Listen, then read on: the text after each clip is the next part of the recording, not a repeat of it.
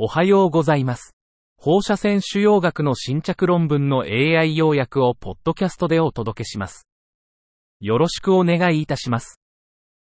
論文タイトル。革新的な抗芽種治療の個別スクリーニング試験の最初の結果、ベージアン適応ランダム化を使用した、新たに診断された抗芽種に対する第 2i プラットフォーム試験。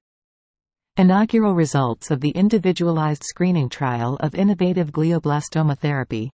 A phase 2 platform trial for newly diagnosed glioblastoma using Bayesian adaptive randomization.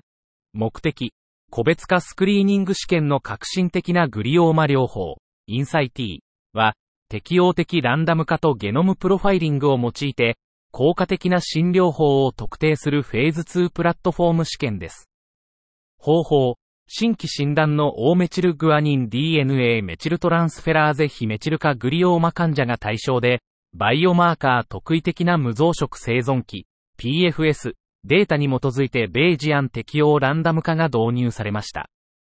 結果、2017年から2021年までに237人の患者が治療され、アベマシクリブとネラチニブは対応性が良好でしたが、CC115 は58%の患者で3度以上の治療関連毒性がありました。結論、インサイティデザインは、共有コントロールアームと適応的ランダム化を使用して、3つの実験的薬剤を同時に効率的にテストすることを可能にしました。論文タイトル。上咽頭がん患者における MRI ベースのスコアリングシステムによる放射線誘発性副鼻腔炎の臨床評価。Clinical evaluation of radiation-induced sinusitis by MRI-based scoring system in nasopharyngeal carcinoma patients. 目的、放射線誘発性副鼻腔炎、RIS の評価における MRI の応用を探る。方法、346人の鼻咽頭がん、NPC、患者の臨床データと MRI データを収集し、RIS の特性と予後を分析。結果、放射線治療、リツイート、5、2年間で LM スコアに優位な変化が見られた。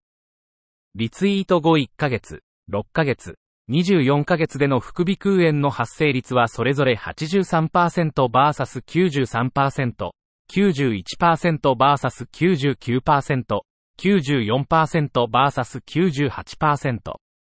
リツイート前に副鼻腔炎のない患者では、リツイート後1ヶ月での副鼻腔炎の発生率は最大で87.1%。喫煙歴、リツイート後の時間、トゥステージングがリスの優位な独立したリスク因子であった。結論、リスは NPC 患者の一般的な合併症で、リツイート後6ヶ月以内に進行し、6ヶ月から2年間安定して持続する。以上で本日の論文紹介を終わります。お聞きいただき、ありがとうございました。